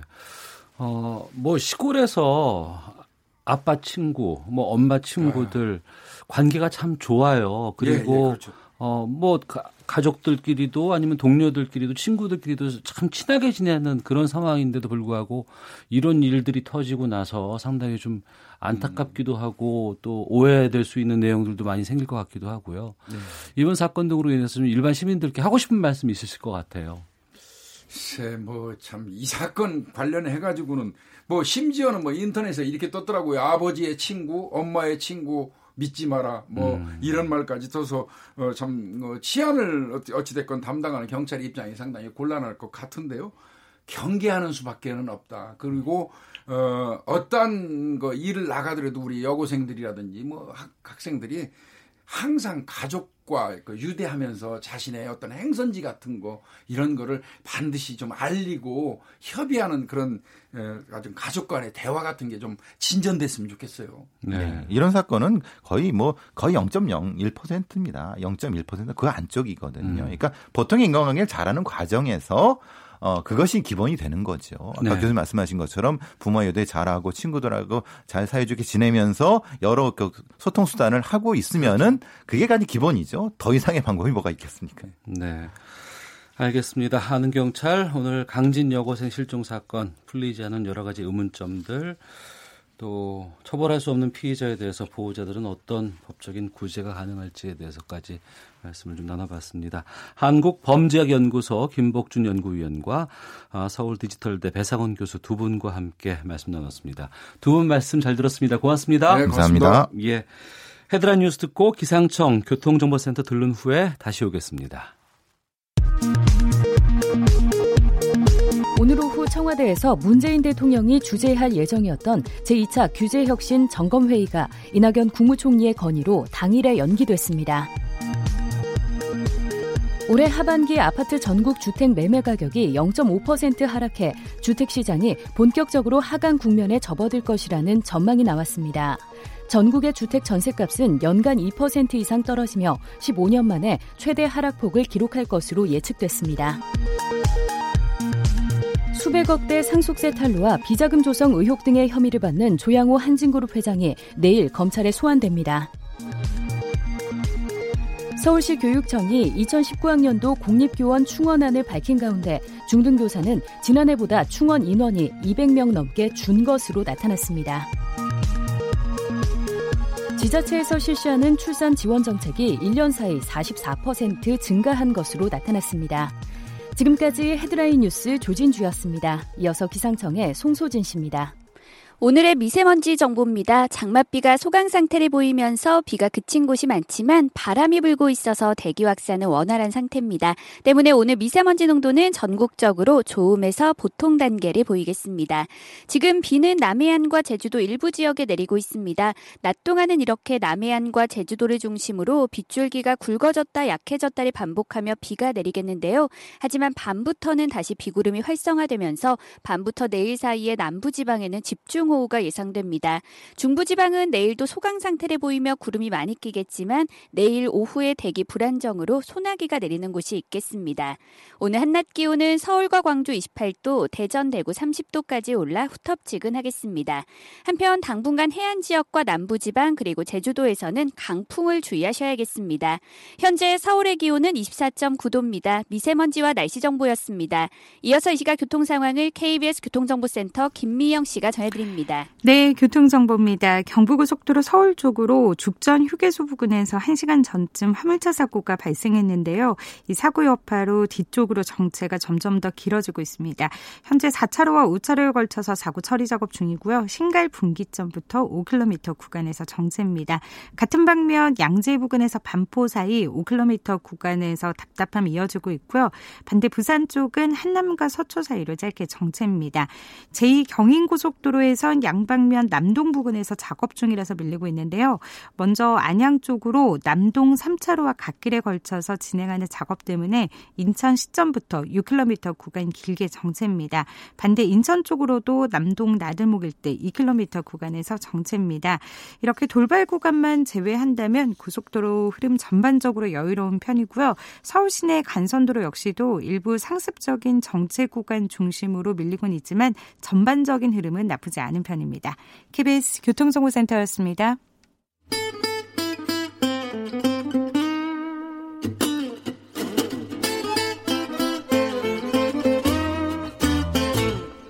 오태훈의 시사본부 보통 서울시장은 거물급 정치인이 되기 위한 발판으로 여겨져 왔습니다. 내리 세 번째 서울시를 위해서 꾸준히 일하겠다고 각오를 다지고 있는 분입니다. 박원순 서울시장 연결돼 있습니다. 안녕하십니까? 네, 안녕하세요. 반갑습니다. 예, 반갑습니다. 삼선 네. 서울시장 되셨습니다. 아, 아마 처음 있는 일 같은데 각오 남다르실 것 같은데 말씀해 예, 주시죠. 맞습니다. 어, 첫 번째 서울시장 삼선 어, 이룬 사람으로서 책임이 우선 무겁다 이런 말씀을 드립니다. 뭐 한 번도 가보지 않은 길이고 새로운 도전이지만 제가 좋아하는 일이고 또 잘할 수 있는 일이라고 생각하고 있습니다. 그리고 이번에는 이제 저뿐만 아니라 구청장 시의원까지 저희 민주당에서 압도적인 지지를 이렇게 우리 시민들이 몰아주셨기 때문에 네. 한표 한 표에 담긴 뜻이 저는 엄중하다. 그래서 큰 책임을 느끼고 있습니다. 예. 어, 서울시가 뭐 시민 여러분들의 이런 기댈 언덕이 될 것이고 또 시민 한 분한 한 분의 삶이 빛나는 그런 서울을 꼭 만들어 가겠습니다. 예. 방금 말씀해 주신 그 부분인데요. 뭐 구청장뿐만 아니고 의회까지 압승을 해서 앞으로 힘있게 정책을 추진할 수도 있겠다 싶기도 합니다만 특별한 견제 없이 독주가 가능하다는 점도 우려가 되거든요. 예. 여기에 대해서는 어떤 입장이실까 궁금합니다. 그렇습니다. 뭐 손발을 맞춰서 잘 해보라는 뜻도 있지만 네. 또 동시에 책임도 엄중한 것이죠. 그래서 제가 지난주에 민주당 광역의원 당선자 워크숍에 가가지고 예. 우리는 책임 공동체다. 어. 이제 학습 공동체다. 이렇게 제안을 했습니다. 어, 치열하게 배우고 토론하고 스스로 비판 세력이 되자. 아, 이런 말씀이었는데요. 뭐 저는 민생에 여야가 따로 있을 수 없다고 봅니다. 초당적 협력은 선택이 아닌 필수라고 보고요.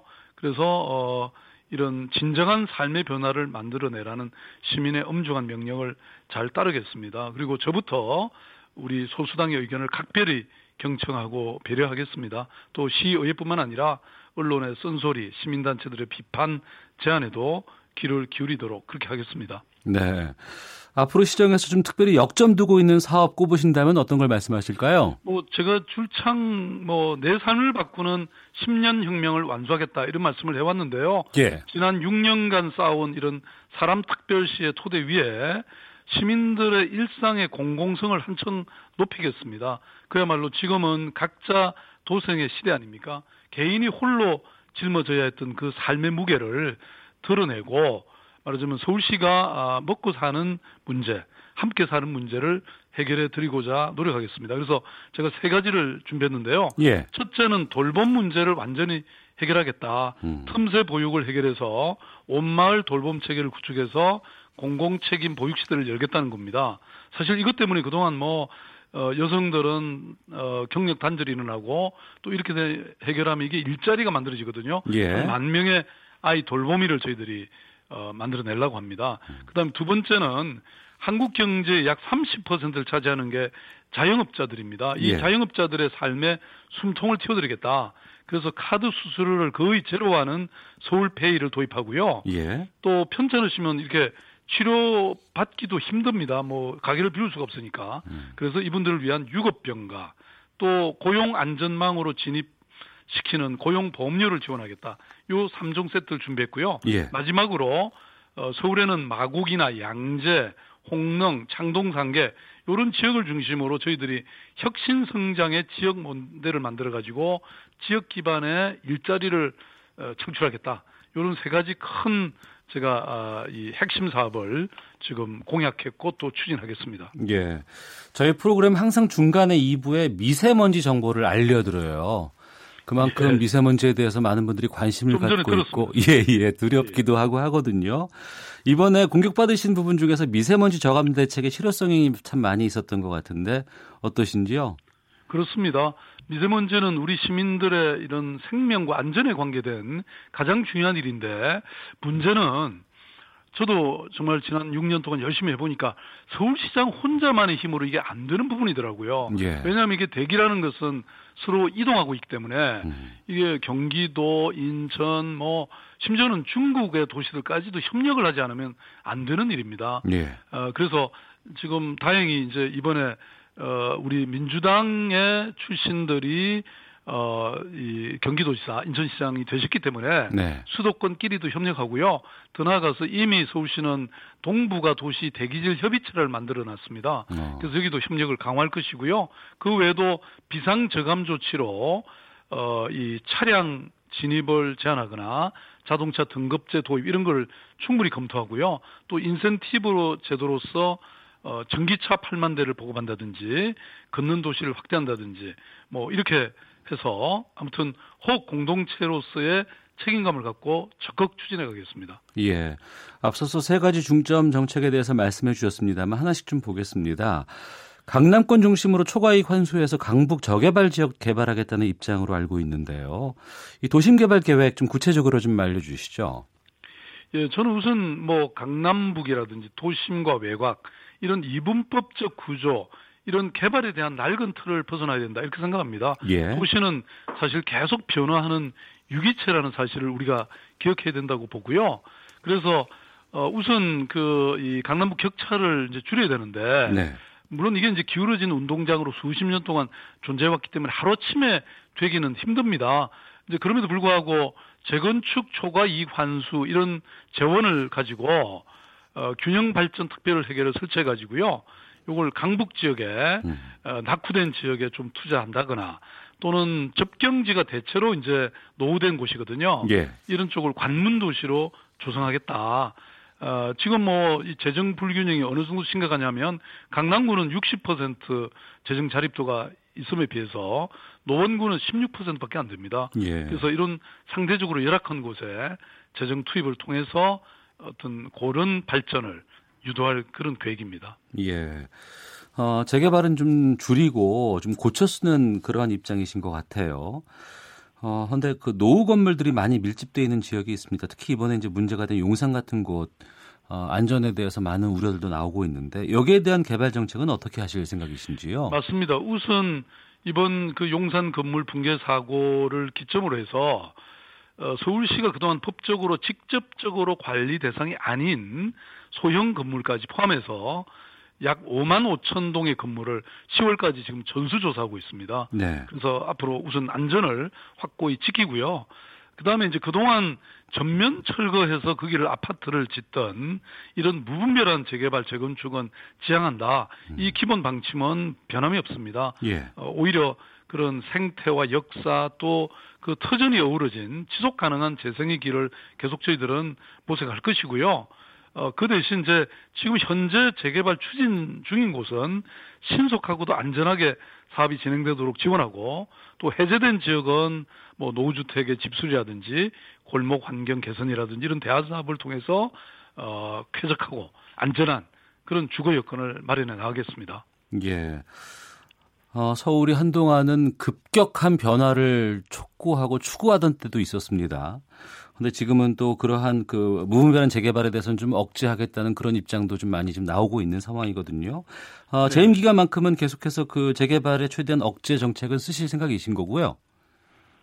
아니 뭐 제가 말씀드린 것은 어 말하자면 재개발이 필요한 것은 당연히 재개발을 해야죠. 예. 어 그렇지만 이제 그 동안은 너무나 무분별한 재개발 지역을 정해놓고 음. 그러면서 투기가 일어나고 사실 가난하고 힘든 사람들이 다 쫓겨나고 예. 말하자면 그리고 이제 거기에 정말 천편일률적인 성냥각 아파트 단지들이 들었었잖아요. 예. 그 프랑스의 어떤 사회학자가 우리 서울을 말하자면 아파트 공화국이라고 사실은 힐난하지 않았습니까? 음. 그래서 정말 이제 아파트가 사고 팔고 하는 아파트라기보다는 사람이 사는 그런 아파트로 말하자면 이 사람 사는 그런 서울 사람 특별시를 만들겠다. 말하자면 이런 취지입니다. 예. 어, 재임 기간 중에 그 강남 경우는 지금 진행 중인 것 말고는 추가로 재개발은 없다고 저희가 이해를 해도 되겠습니까? 그렇지는 않습니다. 뭐 노후화되고 그러면 당연히 재개발을 해야죠. 예. 다만 그동안 이제 여기에 너무나 사실은 어, 투기 현상이 과열되지 않았습니까? 예. 어, 그래서 이제 이 새 정부가 들어선 이후에 국토부와 함께 저희들이 TF도 만들어서 네. 이런 어, 말하자면 과도한 투기는 일어나지 않도록 저희들이 속도 조절이라든지 이런 걸 하고 있는 중이고요. 예. 뭐이 그동안 또 노화가 돼서 이런 게 필요한 경우는 당연히 해야 되고 에, 그동안 또 이 이미 뭐 그동안 이 재개발 지역으로 지정돼 있는 곳도 어 갈등 이게 갈등이 또 심각했습니다. 예. 말하자면 진행하자는 쪽과 해제하는 쪽이 음. 그래서 갈등 조정관이나 코디네이터를 파견해서 저희들이 신속한 사업 진행을 유도하고 또 행정직 지원을 계속해 왔거든요. 네. 그래서 이런 정책이 뭐 yes no 이렇게 딱 그 가는 게 아니고 예. 다양한 방식으로 맞춤형으로 저희들이 진행하겠다는 겁니다. 알겠습니다. 그리고 앞서서 자영업자들의 숨통을 틔우겠다라고 말씀하시면서 서울페이를 언급해 주셨어요. 이 카드 수수료 0%의 새로운 그 이체 수단 이것을 도입한 계획으로 알고 있는데 이게 서울페이가 구체적으로 무엇인지를 좀 말씀해 주십시오. 예. 어, 이게 사실 어찌 보면 간단한 건데요. 네. 그동안 이제 물건을 사면 그, 이 카드 회사나 여러 중간 기관들이 개입을 해서 거기 수수료가 들어가게 됩니다. 네. 그래서 많은 경우는 뭐 2.5% 음. 이렇게 돼서 아무리 작은 가게도 한 달에 수십만 원, 큰 가게는 몇 백만 원의 카드 수수료를 냈어야 되거든요. 예. 근데 이거를 지금은 어 바로 그 소비자가 그 가게 주인의 통장으로 바로 이전하게 됩니다. 이른바 핀테크 기술을 이용한 것인데요. 네. 그렇게 되니까 카드 수수료가 거의 제로화가 되는 겁니다. 그러니까 이게 따지면 1년에 뭐 몇백만 원씩의 현금을 말하자면 자영업자가 지금까지 지급하던 것을 어. 이제 절약하게 되는 거니까 진짜 이거는 뭐 엄청난 혁명입니다. 그래서 어, 지금 서울페이는 스마트폰으로 판매자의 QR 코드를 인식하면은 예. 바로 구매자 계좌에서 판매자 계좌로 즉시 이체되는 그런 직거래 결제 시스템이다. 이렇게 보시면 되고요. 예. 저희들이 지금 하반기부터 시행할 목표로 플랫폼 구축이나 실용화 방법에 대한 준비를 지금 하고 있습니다. 네. 어, 가맹점을 얼마나 확보할지가 아주 문제인 것 같고요. 또 더 큰 문제는 시민들이 어, 같은 지역 소상공인을 돕겠다는 선의를 가지고 번거로움을 감수하고 새로운 이 결제 수단을 설치하고 사용해야지 이것이 또 현실화되지 않겠습니까? 그런데 이 부분을 좀 불편하게 보시는 분들도 계시는 것 같습니다. 아니 뭐 근데 그렇게 크게 걱정하실 게 아닌 게요. 예. 이미 서울시가 이렇게 발표를 하니까 어, 이게 이제 뭐 예컨대 경남이라든지 어. 인천도 도입 의사를 밝혔고요. 네. 그리고 중앙정부도 이게 사실 뭐 자영업자들에게 엄청난 이익을 갖다 주는 것이기 때문에 음. 다 동의하고 있습니다. 그래서 저는 이게 서울시가 이제 딱 시행하면 금방 전국화될 거라고 확신하고 있습니다. 예. 그 자치경찰제 도입 움직임에 대해서 시장님께서는 어떤 생각이신지도 여쭙겠습니다. 뭐 경찰이라든가 소방 인력은 중앙에서 이제 인력과 예산을 관리하는 게 좀 효율적이고 치안 공백 없을 거라는 주장도 있거든요. 그 문재인 대통령께서 선언하신 게 어, 연방제에 준하는 지방자치를 실시하겠다 이런 말씀을 하셨잖아요. 예. 그러니까 예컨대 미국 같은 경우는 그 연방 경찰 FBI가 어, 뭐 아주 중요한 사건들, 뭐 국가 안보나 음. 어, 또는 아주 전국적 광역적 수사가 필요한 사건이라든지 뭐 이런 걸 제외하고는 사실 미국은 이미 시나 이런 작은 지방자치단체들이 경찰권을 다 가지고 있습니다. 네. 어, 그래서 지방경찰제, 자치경찰은 시대적으로 너무나 당위이고요. 만약에 이게 이제 서울시의 예컨대 자치경찰이 이제 권한이 오게 되면 어떤 생활 안전이라든지 여성 청소년의 요새 뭐 몰카 이런 거 있잖아요. 예. 그다음에 뭐 교통 문제라든지 이런 민생 수사에 에서 뭐 시민들의 어떤 안전이나 방범에 있어서 획기적인 저는 변화가 올 거라고 확신하고 있습니다. 네. 서울시는 이미 벌써 민생 경찰단이라는 게 한 100명 정도 조직돼서요. 예. 활동을 잘 하고 있고 또 뭐 그동안의 통반장 조직이라든지 의용 소방대 조직이라든지 이런 것들이 굉장히 많습니다. 음. 이런 것과 서로 시너지 효과를 내면 아마도 어, 이 생활 방범이나 이런 거에 있어서 훨씬 더 안전한 도시로 만들 수 있을 겁니다. 예. 어, 구청장 보면 서초구 말고는 모두가 다 이제 같은 당의 구청장이 나왔어요. 그리고 이번 선거 이후 이제 야권 재편 상황 많이들 얘기를 하고 있습니다. 어, 현재 이러한 정치 상황은 어떻게 보고 계시는지도 좀 말씀해 주세요. 예, 저는 뭐 6.13 지방선거 유례 없는 압승은 우리 더불어민주당에 있어서는 기회이고 또 동시에 위기입니다. 저는 자만은 건물이고요. 평화에 이어서 민생의 해결을 위해서 저 투자해야 된다. 뭐 정치의 영원한 승리가 어디 있습니까? 민심 앞에서 겸허하고 또 민심의 요구 앞에서 늘 치열하게 행동해야 된다고 생각합니다. 그래서 특히 삶의 문제를 해결하라는 우리 밑바닥 민심의 요구가 저는 분명히 있다고 이번 선거 과정을 통해서 확인했거든요. 예. 그래서 분명한 효과와 분명한 결과를 제시해야 된다. 그래서 평화와 번영으로 가는 길에다가 갈등과 분열이 아닌 그런 합치된 힘을 또 보여줘야 된다고 생각합니다. 예. 같이 경쟁을 했던 김문수 안철수 후보와는 그 이후에 뭐 통화라든가 연락은 좀 하셨습니까? 아직은 못 했는데요. 예. 좀 저도 뭐 여러 가지 현안 좀 해결하고 나면 한번 뵙도록 하겠습니다. 예. 마지막 질문 드리고 이제 마치겠습니다. 네네. 단도직입적으로 차기 대선 나가실 계획이신지 궁금하네요. 네, 아직 당선증에 잉크도 안 말라. 네, 아이 서울시장 열심히 하라고 표를 주셨는데 아까 예. 말씀드렸던 이 엄중한 음. 민생 문제 반드시 해결하겠습니다. 예, 결심 서시면 또 말씀해 주십시오. 네. 예, 알겠습니다. 네, 고맙습니다. 지금까지 박원순 서울시장과 함께 말씀 나눴습니다. 오늘 말씀 고맙습니다. 네, 감사합니다.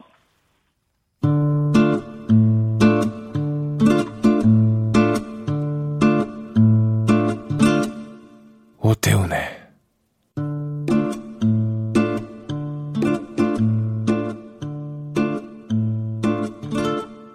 시사본부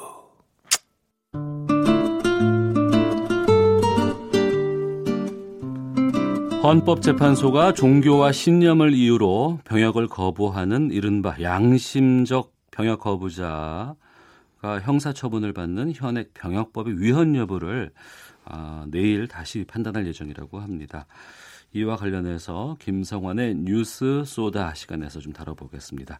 김성환 평론가 자리하셨습니다. 어서 오십시오. 네, 안녕하세요. 예. 양심적 병역 거부 말씀 나누기 전에 요거 확인하고 좀 가죠. 네. 그 지드래곤 군병원 특혜 입원 논란이 지금 계속 지금 문제가 되고 있는데 이거 어떻게 보고 계세요?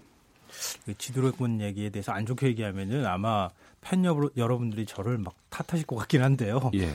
어, 저는 제가 군 생활했던 경험으로 말씀드리면 될 것 같아요. 저는 군 생활할 때 군병원 가는 것도 사실은 그렇게 쉽지는 않았어요. 그렇습니다. 네. 예. 그리고 군병원에 가서 1인실에 입원한다는 건 사실은 상상할 수 없는 일이었다는 거죠. 뭐 그런 면에서 지드래곤이 발목 수술 받고 뭐 이른바 대령 전용 병실에 입원했다. 이건 뭐 많은 군에 다녀온 남성분들이 생각할 때도 특혜 소지가 다분했다. 음. 이렇게 보이는데요. 다만 이제 이건 제가 경험한 경험담은 이미 몇십 년 전 얘기잖아요. 예. 요즘의 군 생활을 제가 추정할 수는 없기 때문에 군의 발표 내용을 그 기준으로 말씀드리면 대령 전용 병실은 없다고 하니까요. 음. 일반 병사들도 특별한 경우에는 어, 뭐 전용 병실에 들어갈 수도 있고 뭐 일반 병사도 다 이용할 수 있는 병실이라고 하거든요. 그런 면에서는 뭐 군에서 설명할 때 특혜가 아니라고 하는 것도 설득력이 있어 보이긴 한데 오해 소지는 있었지 않았을까 싶은 생각은 좀 들어요. 예. 우리 사회에서의 군에 대한 얘기만큼 예민한 문제 없습니다. 그리고 군대와 관련해서 특혜 같은 것들이 불거지면 가차 없습니다. 맞아요. 예. 그런 면에서 양심적 병역 거부 이 문제도 뜨거운 논쟁거리였거든요. 오랫동안. 네. 종교라든가 신념을 이유로 군 입대를 거부하는 입영 대상자 얼마나 돼요 지금? 뭐 이게 공식적인 용어는 아니거든요. 양심적 병역 거부자라고 하는 것이 법률적으로 정해진 용어는 아니기 때문에 일반 우리 관례상으로 사용하는 용어라고 생각하시면 되는데요. 이렇게 종교라든가 신념을 이유로 병역을 거부하는 사람이 한 해 우리나라에 한 600명 정도 되는 것으로 추정이 됩니다. 네. 어, 유엔 인권위원회가 조금 지난 그 자료긴 하지만 2013년에 어, 전 세계에서 이런 식의 어떤 어, 군복무를 거부해서 수감 중인 사람 숫자를 추산을 한 적이 있었거든요. 네. 그때 어, 723명이다. 음. 그 중에 92.5%가량, 그러니까 669명이 한국인이다. 이렇게 어. 발표를 한 적이 있어요. 그러니까 전 세계에서 그 군복무 거부해서 이제 수감 중인 사람의 92%가량이 한국인이다. 네. 종교와 신념 등을 이유로. 네. 그러니까 정당한 이유 없이 군 통지서를 받았는데 그날 안 가면 실형을 살게 되는 거 아닙니까? 그렇죠. 어. 그러니까 지금 병역법상 이게 이게 88조 1항 1호에 규정이 되어 있는 건데요. 예. 어, 입영 통지를 받고 정당한 사유 없이 입영하지 않으면 3년 이하의 징역형에 처하도록 되어 있습니다. 음. 근데 뭐 법원에 가면 어, 나름 여러 가지 이제 사정을 감안하잖아요. 그래서 통상 징역 1년 6개월의 실형을 선고합니다. 네. 어, 그리고 양심적 병역 거부자의 상당수, 그러니까 종교와 신념이라고 하는 게 도대체 뭐냐, 좀 음. 헷갈린다고 음. 하시는 분들이 있는데요. 네. 근데 대부분은 여호와의 증인 신도들이에요. 음. 근데 집안 전체가 신도인 경우가 많거든요. 이런 네. 경우에는. 그래서 아버지와 아들, 대를 이어서 전과자가 되는 그런 음. 게 이제 현실이기도 합니다. 예. 우리가 1950년 이후 이제 60년 동안 징병제를 채택을 했는데 그동안 계속해서 이거 그냥 그대로 유지하다가 최근 들어서 다시 논란이 되는 이유가 뭐 좀 있을까요? 일종의 분기점이 됐던 게 지난 2000년대 초반부터였는데요. 예. 그 전까지는 어, 제가 군대 갔을 때도 마찬가지였지만 여호와의 증인 신도는 집총을 거부한다고 했거든요. 음. 그러니까 입영은 했어요. 그러니까 군 훈련소까지는 갔는데 예. 총을 들길 거부했던 거죠. 이런 경우에 법원에 가게 되면 보통 징역 2년에서 3년 정도의 실형이 나왔거든요. 예. 근데 2000년대 초반에 어 차라리 입영을 거부하면 징역을 한 1년 6개월 정도밖에 안 살아도 괜찮다. 군대 가서 집총을 거부하면 군법으로 또 문제가 될 텐데. 어, 그렇죠. 예, 맞아요. 어. 그러니까 차라리 입대를 거부하는 게 낫겠다. 예. 이렇게 해서 이제 양심적 병역 거부자들이 많이 외부에 알려지게 된 거죠. 그 전까지는 특정 종교의 어떤 신도나 이런 사람들만의 문제처럼 여겨졌는데, 음. 물론 그 사이에 우리가 인권 의식도 많이 높아진 측면도 있고요. 어, 그 이후에 법원이 이제 아무래도 재판 회부됐을 거니까 어, 유무죄 판결을 내려야 되는데 1, 2심 판결이 엇갈리는 경우가 많았어요. 네, 네. 어, 자기 종, 종교적 신념이나 이런 것들로 인해서 병역을 거부하는 것은 헌법상 어, 양심의 자유라든가 종교의 자유 이런 부분하고 배치되는 측면이 좀 있다. 음. 그러니까 무죄 판결을 내리는 그런 이제 재판부들이 늘어났던 거예요. 1심이라든가 이런 곳에서. 네. 예. 그리고 이제 여호와의 신도 증인들이 위헌 심판 청구도 내고 또 재판부 차원에서도 이거는 한번 대법원이든 헌법재판소가 위헌법률 심판을 대청할 테니 한번 판단을 해달라 이렇게 음. 했던 거죠. 네. 근데 지난 두 차례에 걸쳐서 헌법재판소가 판단을 했는데 전부 합헌이 나왔습니다. 음. 그런데 그 이후에도 사실 똑같은 일은 계속 반복되지 않았겠어요. 예. 그래서 이번에 28건이 들어온 것을 음. 헌법재판소가 병합 심리를 해서 내일 이제 최종적으로 결정을 하는 거죠. 예. 어, 종교의 자유로 인해서 뭐 종교의 특성으로 인해서 병역을 거부하는 것에 대해 찬성하는 분들도 계실 것이고 절대 안 된다 반대하시는 분들도 계십니다. 그 양측의 논리를 좀 말씀해 주세요. 그 양심적 병역 거부를 인정해야 한다고 하는 쪽은 앞서서 제가 말씀드렸던 것처럼 헌법에 사상과 양심의 자유가 있지 않느냐. 그러니까 병역의 의무를 무조건 회피하는 것도 아니고 집총만 거부한다거나 음. 그리고 대체복무제 같은 걸 마련해 주면 충분히 대체할 수 있는데 이걸 굳이 그런 제도 탈출구를 만들어 주지도 않은 상태에서 계속 징역형을 보내는 게 맞느냐 네. 감옥으로 보내는 게 맞느냐 이렇게 얘기를 하는 거고요 반대하는 쪽에서는 특히 기독교계의 반대가 커요 왜냐하면 여호와의 증인은 사실 기독교에서 볼 때 이단 종교로 구분을 하거든요 네. 근데 만약에 병역 거부를 인정을 하게 되면 음. 특정 종교에 대해서 특혜를 주는 것 아니냐 이런 이제 주장이 있고요. 네. 어, 아울러서 양심적 병역 거부를 인정해주면 오히려 병역 의무를 이행한 사람 대다수 남성은 비양심적이고 부도덕한 존재로 전락할 우려가 있지 않느냐 음. 이제 이런 이제 반박도 있습니다. 예, 그 집총을 거부한다는 게 문제라고 한다 그러면 군대 말고 다른 곳에서 그만큼의 일을 해라 대체 복무를 해라라는 것들도 대안이 될 수 있지 않을까요? 그래서 어, 그런 부분에 대해서 많이 사회적으로 논, 음, 논의가 좀 되고 있는 상황이긴 한데요. 예. 어, 그래서 대표적으로 이제 대만 사례가 꼽히고 있어요. 어. 어 대만 같은 경우에는 뭐 양안 갈등이 있었으니까 예, 예. 어, 군복무를 의무적으로 해야 되거든요. 지금은 모병제로 바뀌었지만, 어. 그러니까 징집제였을 경우에는 한 군복무 기간이 2년 정도 됐었거든요. 거기에서 이제 양심적 병역 거부자들이 많이 나왔던 거예요. 그래서 대체 복무를 도입할 때 뭐 예를 들면은 사회복지시설이라든가 노인 요양, 요양시설, 뭐 치안시설 이런 곳에 가서 근무하도록 만들었어요. 음. 그리고 복무기간도 2년이었을 때는 한 6개월 정도 더 군복무를 하도록 더 힘들게 만들었던 거죠. 네. 그러니까 그게 일종의 이제 병역을 회피하는 수단으로 이용되지 못하게 음. 어 그렇게 이제 했더니 오히려 긍정적인 효과들이 많이 나타났다고 하는 게 지금까지 확인된 거예요. 예. 그 양심적 병역 거부자가 더 특별히 더 생기지도 않았고 어. 이 제도를 통해서 엄격하게 관리하니까 충분히 관리가 가능하더라 이런 게 있고요. 예. 최근에는 대만도 취업난이 굉장히 좀 심각한데 음. 또 이게 대체복무제 간 다음에 저는 그냥 사회복지시설에 취업하듯이 그 계급을 올려서 그냥 군복무 더 할래요라고 음. 하는 병사들이 나왔다는 거죠. 예. 그러니까 오히려 취업난을 해결하는 하나의 수단이 됐다라고 하는 그런 이제 평가도 있습니다. 예. 어, 최근 뭐 남북 관계 개선되면서 뭐 통일되면 뭐 군대도 안 갈 수 있겠지라고 기대하시는 분들도 계시는 것 같은데 그러한 사회적인 이런 분위기도 좀 헌법재판소 판단에 좀 영향을 미치지 않을까 싶기도 한데요. 어, 전반적인 분위기 헌법재판소가 뭐 법률하고 아, 헌법은 그대로 네. 있는 건데 사회적인 예. 어떤 변화의 정도를 감안하는 거잖아요. 음. 이번에는 좀 더 깊이 있게 고민하지 않을까 싶고요. 예. 대만 같은 경우에도 이 모병제에서 아 징집제에서 모병제로 바, 바뀌었거든요. 예. 그러면서 군복무도 굉장히 짧아졌고 음. 그게 대체복무제를 만드는데 굉장히 영향을 많이 미쳤어요. 우리도 이런 정치적 변화가 아마 헌재 결정에도 어느 정도는 영향을 미치지 않을까 싶습니다. 알겠습니다. 지금까지 김성환 평론가였습니다. 말씀 고맙습니다. 네, 고맙습니다. 오태훈의 시사본부 오늘 준비한 소식은 여기까지입니다. 저는 내일 오후 12시 20분에 다시 인사드리겠습니다. 내일 뵙겠습니다. 안녕히 계십시오.